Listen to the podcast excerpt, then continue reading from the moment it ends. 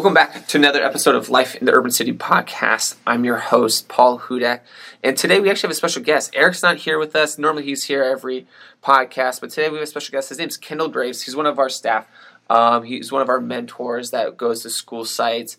Um, and I just want to do a quick little introduction. Kendall, share about yourself, who you are, what position you have here at Justice for Youth, what you do, and we'll just kind of get, get started on our podcast and what we're discussing today. Yeah, yeah. Well, thank you for having me. I'm glad to be here. Uh, as uh, as you say, yeah, my name is Kendall. I'm a mentor here for almost a year now. I think my one year will be in March. Uh, started as a volunteer, uh, but now, uh, as Paul said, I'm a mentor three. I do uh, restorative circles and on point on different campuses throughout Pomona's Unified School District, mainly working with middle and high school students. we focus on building up their character through restorative justice circles listening circles, hearing them out, and just uh, mentoring them and accompanying them on their journeys. Uh, and it's been a, a great experience, and uh, it's been great for me particularly because uh, I myself was a, a, student with the organization when it was first getting started at uh, mm-hmm. Pomona High School yeah. back in the day. Um, see, that's about like 14, about 14, 15 years ago. Wow. So it's a, it's a beautiful thing to have that turnaround and uh, to to be a part of the organization and mm-hmm. then to now be giving back and mentoring students. Uh, it's a beautiful thing. Yeah. Oh, speaking about that, like, what, what do you see? Like, I mean, it's great to see you as a kid now as an adult working with the organization. But like, what do you see different with the kids? Um, is that by able to share your story with the kids? Does that help them to break down the ice and let them see like, hey, man, like I was in the same place you are. Like, how does that work? How does that work for you and, and what you're doing on yeah, sites? Yeah, definitely. Um, you know, a lot of my story, uh, then when I'm able to break uh, break it down with the students, you know, a lot of uh, our our youth uh, relate to it. You know, the, the, the struggle to find our, our identity, our place. You know, overcoming the, the hella obstacles that be put in our in our way at yeah. times to just succeed. So, be able to share my story with them kind of gives them hope and showing them that like you know I went through the struggle too, but I was able to bounce back, show that resiliency, yeah. Uh, make it you know go through community college and eventually get to University of La Verne, you know. So showing them that there's the path and there's a journey that uh, we're all on, and uh, that you know take it step by step, and that you know whatever stuff we're going through now or wherever we're at in our lives, you know, is temporary, and with yeah. hard work, you know. We yeah. can get out of it. Would you say your story and what you went through is, is, part of the reason why you want to give back and are now working at Justice for Youth? Or what was the big urge? Like, I mean, you were a volunteer. I remember seeing you for it wasn't a month or two. It was it was a couple months, almost a year, if not more, that you would come around, volunteer, help out when you can, and then yeah, yeah, uh, definitely. You know, uh, I grew up not uh, with my mom who's a single mom, um, no father figure uh, in my household, so having mentors. Uh, those a part of justice for you to be a part of my life. You know, when I was coming up, you know, having having that guidance, people to walk with me, to be able to share my struggles with. You know, that's a big thing. And seeing this generation, you know, not only what they go through with COVID, but pre-COVID, you know, there's a lot that you know these youth don't have that positive male figure, that positive just mm-hmm. overall figure who they can turn to and know that yeah. they have their best interest. So that was kind of a goal for me, like mm-hmm. showing them my journey and that you know I'm there for you. You know, I'm willing to hear you out. I'm willing to walk with you I think that makes a big impact when you have somebody who believes in you, no matter yeah. what stage you're at. You know, yeah. just showing that I'm willing to invest in you, and even when things don't go right, you know, I'm still gonna ride with you. You know, so I think that's key to getting uh, our I Promise Youth uh, to see bigger potential in their lives. Yeah, that's awesome. Thank you for that, Kendall. Um, and uh, Kendall actually does something special with us. He does our community circles. Um, and as a restorative justice organization, community circles are vital to who we are because um, they're an opportunity for us to go into the community and hear from the community about what's going on, what are their needs, what are their struggles, and we're able to bring that back to the city, mm-hmm. bring that back to our communities, and be like, hey, like this is what we need to be providing. What can you do? What what's going on? Um, and so, um, Kendall, do you mind sharing like deeper? Like you're there every month providing community circle throughout the city of Pomona. What are some experiences that you've seen? What are, what something that you know? What was one of the highlights and then maybe something that was like what kind of like shocked you like when you heard from the communities like hey like this is a struggle or something that we're dealing with and, yeah. and, and, kind of go from there yeah uh, but like you said this is a, a big a big initiative on our what we really want to do here at justice for youth uh, it's actually being a big part in the community you know not just sitting back and saying come to us but actually going out and showing our yeah. faces and going toward to them so Uh, about I'll say about May is when we started our community listening circles, and we strive to go to different districts throughout all of Pomona. Mhm. Uh, and the goal is really to hear out the residents. You know, what are their concerns? You know, where where in their neighborhood needs to be improved? How can we better uplift their voice so that their voice is being heard? You know, a lot of times, um, I know our our congressmen uh, people at times have our best interests, but they may think one thing is going on in the community, and this may be the biggest need. But how often are they directly hearing from the, the community, directly hearing from those people who don't always have access to get to uh, a city council meeting, to go to these meetings to voice their concerns? So that's what we wanted to do. We Yeah. wanted to help be a bridge to that so we can hear them out. How can we bring the community together? And then, you know, not only talk about it, but make that change. Yeah. So throughout our community circles, we invite uh, different uh, Congress members to come out and actually hear. Uh, big uh, ups to uh, Congress member Ontiveros Cole, Yeah. uh, Nolte, Pres- uh, Preciado. Uh, many of the Congress members actually come out, hear from their constituents. Uh, and then it's a time for us to just have solidarity, uh, break bread together. You know, uh, we've partnered with Pomona's Promise uh, for the past few community circles to actually uh, engage the community even more. Um, so it's a it's an opportunity for our organization to be uh, more proactive in how we uh, spark change in our community. You know, we we have so we see so much potential in Pomona, and we want to make it uh, a community where we all can hear each other, uh, we all can be listened to, and that uh, the things that matter to us most are actually going to be, uh, you know, acted upon by the people who have the power to do so. Um, so it's something we continue to do. We want to continue to go to. We're going to continue our community listening circles in the future. Um, we actually have one coming up on uh, in February. Yeah, it's going to be at JC Park. Uh, so anybody listening, um, please be on the lookout on our social media as we promote that. And anybody in the area, we would definitely want you guys to come out and just speak on what improvements need to be made. You know. Yeah. Uh, So, um, do you find it uh, more beneficial when a city council member, like you said, like Preciado, uh, Miss Cole, and these other individuals come out? Um, do you, are they more of an active participant? Do they want to sit and listen? Because I know sometimes when council members come, like they want to be in charge and like take control. yeah. Um, Yeah. But like th- this isn't that time, right? This is more of like we want to give charge into the community to those who live around the parks and in the neighborhoods, right? Or, or Yeah, so that- dive a little bit more there. Exactly right. You know, it's a, it's not a time for uh, the Congress uh, members to come out and speak on what they feel is the, the needs or what they feel like they've already been doing. Yeah. But what how does what is the community feeling? How are they reacting to how the environment is, how the neighborhood is uh, being uh, you know positioned and being fought for? Uh, for different people, so it is like you said, a space for the Congress member to sit back, listen, and be uh, open ears. You know, Yeah. Okay. That's awesome. Yeah. So like, if you're in the community, like you don't have to be afraid um, that you know they're not going to listen to you. And I guess like, what do you do as a facilitator to make sure like the voices are being heard and the conversations are being brought out? Um, to really know, because I know sometimes people can be scared of sharing what's really going on. Um, they might be fearful in their community, whether it's because of the gang violence or you know areas not being safe. What do you do to make it more of a comfortable place for people to voice what's really going on and, and to hear from the community? Yeah, and that's essentially what we do. We we try to be uh, as open as we can, like a family. Uh, we want to invite as many people in and then try to ensure their safety. But that's a great point you brought up. You know, we've had m- on numerous occasions people wanted to speak to us about what they feel are the needs or what needs to be addressed. But as you said, uh, the fear of retaliation has come up multiple times. How do I know that if I what I say in these circles aren't going to get back to somebody in the in the neighborhood who doesn't like what I said Yeah. and then tries to get back at me? Yeah. uh, that is an obstacle we've had, you know. Uh, but at the same time, we try to still get their voice by okay, maybe anonymous, uh, anonymous, anonymously get their information. Uh, maybe uh, before or after the circle, we still chop it up. We're still able to talk. We still we still Yeah. want the individual to voice their concerns, but maybe not as much in a public forum. Yeah. You know, and then those concerns are then relayed to Congress members, re- relayed to the people who can actually make a difference and Yeah. hopefully make that change. But that is a struggle, especially as you may know in, in the neighborhoods we work with. You know, Yeah. there's a, a power struggle at times. You know, uh, and that usually at times silences people. Uh, but that's why we're there, you know, so that we're out there. People don't have to come looking to use their voice. We're here.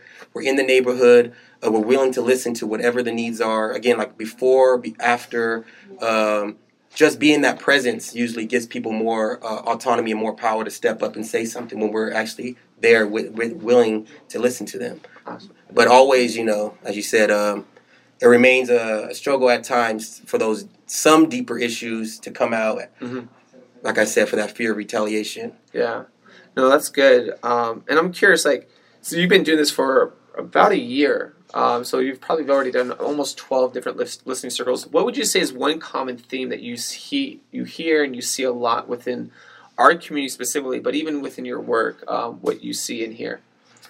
Uh, you know, there's always a, a variety. Um, safety, people want cleaner streets, but a lot of the uh, neighborhoods we go to, uh, parents and youth alike want a safe environment for their kids and for themselves to come out and be able to, you know, enjoy the parks, enjoy the city, um, without fearful, uh, you know, interference from outside. So, yeah. from one negative influences. From negative influences outside, that has been a big one. Um, another big one though is that many of our parks here in Pomona, uh, we have like community centers throughout yeah. many of the parks, and from the community circles we've done, eighty percent of them 80 to 90 percent of them are run down. The, mm-hmm. the, the, the different community circle uh, centers that are located in parks are run down, not open. Mm-hmm. Um, they're being unused, and families and youth have voiced, you know, what can the city do to open up these facilities to mm-hmm. make it so this is an, a place where students can go after school so they can be part of the park and get that physical education yeah. that families can take their uh, their fam- uh, families can take their yeah. kids and loved ones to the park on the weekends, uh, to these facilities, and they can hold more events. Uh, yeah. Well, that has been a big one. So on that though, I mean, couldn't the city say because of COVID, um, you know, a lot of the, the things have been closed, or were these places closed even before COVID? Uh, COVID has con- continued to keep them closed, but majority of them have been closed for years. Okay. Uh, and it seems like families don't really understand why they're they're there without anybody trying to you know, open them, clean them up, mm-hmm. have them as a used facility for the community. Yeah. Um, that's a big one too. But uh, another one I want to voice that, you know, not too many people, you know, think about when we think about these community circles. Um, you know, the we have a population that of community uh, members who are in transit and transition between housing, right? Mm-hmm. Uh, a lot of people want to say that, that call them the homeless, but I don't. They're individuals and not the homeless. You yeah. know, and throughout some of our community circles, we've had people who are living in transition, whether it's in their car or from park to park, mm-hmm. actually participate in our circles, you know. And uh, they understand that, you know, seeing individuals at different locations without a home, maybe not as clean, can be fearful. But it's important that we uplift their voice as well, that. Mm they've stressed that they just want to be seen as individuals as humans you know not as the homeless or as the problem or yeah. as somebody who needs to be dealt with you know just get rid of you know yeah. um, you know they're individuals they're human beings trying their best who may be down in their luck who who just need that extra support you know and a lot of times people when we see individuals living in transit it's almost uh well oh well for you uh, you need to do better yeah. what's wrong with you why are you doing this instead of what support do you need? How can yeah. we better assist you? Uh, what what what gaps are missing in, in our social services mm-hmm. that aren't reaching you so that we can better is it is it affordable housing is it not being able to get clean closings for a job interview yeah is it the mental um, do they have mental uh, disabilities that aren't being attended to that hold them back so there there are a lot of factors that go into place with homelessness in Pomona but uh, they have uh, many of them have voiced uh, a concern that they're seen as the other almost, if you know that mm-hmm. concept. And when you think of somebody as the other, you kind of see them aside of not part of the community. Mm. You see them as somebody who's infiltrated, who needs to be eliminated, yeah. who it's doesn't deserve demonization, yeah. and, and and that's a big problem. I think that factors into why you know this concern isn't been addressed. I'm, I'm, this is a, a, decade long, a year. This is not an issue that's been going on, you know, overnight. Yeah. But it's something that I think we need to reimagine when mm-hmm. we think about uh, individuals in, tra- in transition from housing because they are a community too, you know, and we, we kind of think of too many too many times are those community members who have nice houses, who are have a roof over their head, who can come out and shower. But uh, I think more more emphasis needs to be shown, and more grace and more love needs to be concerned to those members of our community as well. Yeah, and, and I know that's just a challenge for a lot of people, just because of, as you mentioned, like the perception, right, of how people are perceived, and, and naturally it's a lot easier to look down upon. And people also had bad stories with you know one and you know associate you know that one issue with one one individual um, with everyone. Um, mm-hmm. it's very easy to, to lump people into groups. Um, and I mean, you you just named a lot. Um, I guess what one question on that is like, what what would you say is one one answer or one assistance that we could do as a community to better support those who are in transit? Is it you know a lot of people in transit because of lack of jobs and resources financially? Um, is it because there aren't places to live? Um, what are you, you kind of seeing, hearing? Yeah, it's a it's a multitude of factors that you know kind of squash into one big dilemma that they have. You know, okay. It's uh, and it, it all kind of like on your shoulders, another another brick on your shoulders, another brick on your shoulders that continue to push them down. Mm. But uh, you know, showing that love when we see them, and you know, just us being in the community and showing, lending a hand, you know, showing them that we we see them and respect them. That that goes a long way. But more tangible things. You know, I know the city is working on it. Uh, more, of course, affordable housing for them, uh, access to resources. I, I know a lot of times it's they're they had to be proactive in, in reaching out. But same way we out Justice for Youth and we're out doing community listening circles. Maybe more services and more uh, you know individuals and more organizations can come out uh, to where we see a lot of individuals in transition are li- are staying and actually come to them. Mm. You know, um, why can't we take the step to assist them? Why do why are we saying they need to do this? Uh, um, they need to do that uh, when there's so many factors already on their shoulders. Where it's just getting around. You know, they don't have cars, they don't have licenses. Uh, I'm not saying everyone, but many of them don't. Many of them don't have access to get to clothing for those job interviews, and then if they don't, it's a lot of employers see them in that negative way as well. Mm-hmm. Um, you know, so it's a compounding factors, but just being there in the community and showing them and going to them in a more positive way uh, and not looking down on them, I think is the first step for sure. Awesome. Yeah, thank you for that. Um, and I mean, you shared a lot about it. And I guess one thing is like, was there something that kind of surprised you uh, when it came to listening circles about something that either uh, a youth said, a, a person in transit, a parent, a guardian, a family member, someone in the community that kind of like shocked you a little bit? Um, working with all these youth in the community, you know, they all have stories, right? Yeah. And you kind of get a sense of, like, dang, here we go. So now it's kind of sucks that so many of the youth go through so many uh, obstacles and tough times that it's not almost not too much of a shock. But we've had stories of youth talking about being shot at at parks, being run up on. I'm talking about 11, 12 year olds. Wow. You know, uh, you know, individuals having to see their best friend get killed in their bedroom and then having to sit there and wait for them for the ambulance to come. Um, you know parents having to deal with you know their, their kids finding drugs at the park. Mm-hmm. uh, so the stories are lim- are are unlimited. unlimited uh, yeah, and it, it's that concern this it is more feeds into that uh, need that us as mentors just need to he sometimes they just need to vent vent out to us, and that's our point for these listening circles is. Mm-hmm.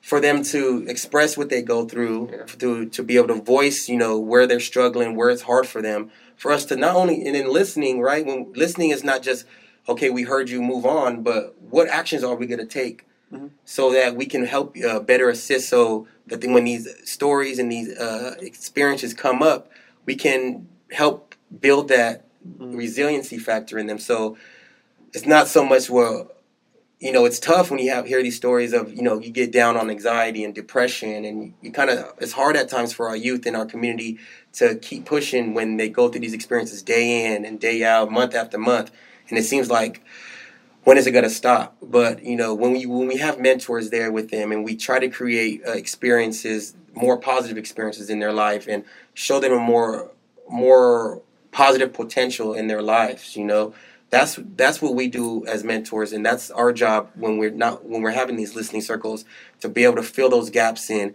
And you know, we're not going to be able to, you know, every student and every youth and every community member, uh, you know, they it's it's a lot, you know, but we can do our best to be there, to put on, to be there in the community, to be a positive influence, uh, and that's what we strive to do. Awesome. And thank you for that, uh, Kendall. That, has been a lot, and it's, and it's been really good. And just as a reminder, we have one uh, listening circle coming up. You said JC Park. Do you have a date for that yet? Yes, we do. Uh, let me just make sure I get the right. Get the right, it's, right Saturday, so I'm Yeah, not uh, giving everybody the wrong date. Yeah. But it will be in February. It will be February. February the 26th. Okay. February 26th at JC Park. Uh, it'll be 12 p.m. to 1 p.m. Okay. We usually stay there till about 1:32 afterwards to just chop it up, grub a little bit more, hear people out, and just uh, continue to build in that community. But it'll be 12 to 1. We want to respect people's times. We know a lot of people come in have, have plans, and we don't. We just want to respect what you guys have going on. But anybody listening, we uh, we we really want you to come out, uh, especially if you have uh, you know ideas and concerns and ways we can improve our neighborhood for the better. Awesome. Thank you so much, Kendall, and thank you for tuning in um, this month again and checking out the Life in the Urban City podcast. Um, you know, share us, uh, like it, leave a comment, review, um, so that you know we could better serve your needs and what you're trying to hear within our our podcast, and to get more people engaged and to understand what what's going on here in Pomona as well as um, communities around the world. So take care. See you guys next month. Peace.